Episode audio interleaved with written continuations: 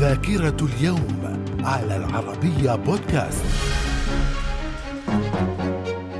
أهلا بكم إلى ذاكرة اليوم الخامس من أغسطس. ففي العام 1858 إنشاء أول خط تلغراف عبر المحيط الأطلسي. في العام 1876 صدور العدد الأول من جريدة الأهرام. في العام 1907 سفينتان حربيتان فرنسيتان تقومان بقصف مدينة الدار البيضاء وذلك بعد قتل أربعة فرنسيين في المدينة. في العام 1914 نصب أول إشارة مرور مرور ضوئية في التاريخ في مدينة كليفلاند الأمريكية. من الذاكرة. ومن ذاكرة الخامس من أغسطس في العام 1962 العثور على جثة ممثلة الإغراء الأمريكية مارلين مونرو ميتة في شقتها بعد تعاطيها جرعة زائدة من الحبوب المنومة. وفي العام 1966 إسبانيا تمنع الطائرات البريطانية من التحليق فوق أراضيها بسبب النزاع على جبل طارق. في العام 1981 الرئيس الأمريكي رونالد ريغان يفصل 11359 شخصا من المسؤولين عن حركة الملاحة الجوية لرفضهم الرجوع إلى أعمالهم والاستمرار في الإضراب.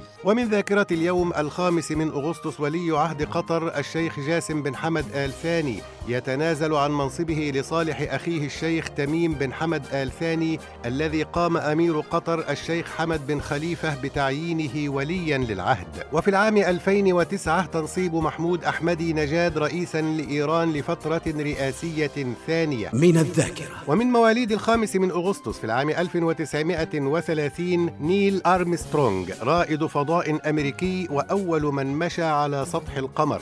وفي العام 1940 ولد طلال مداح المغني السعودي. من الذاكرة. إلى اللقاء.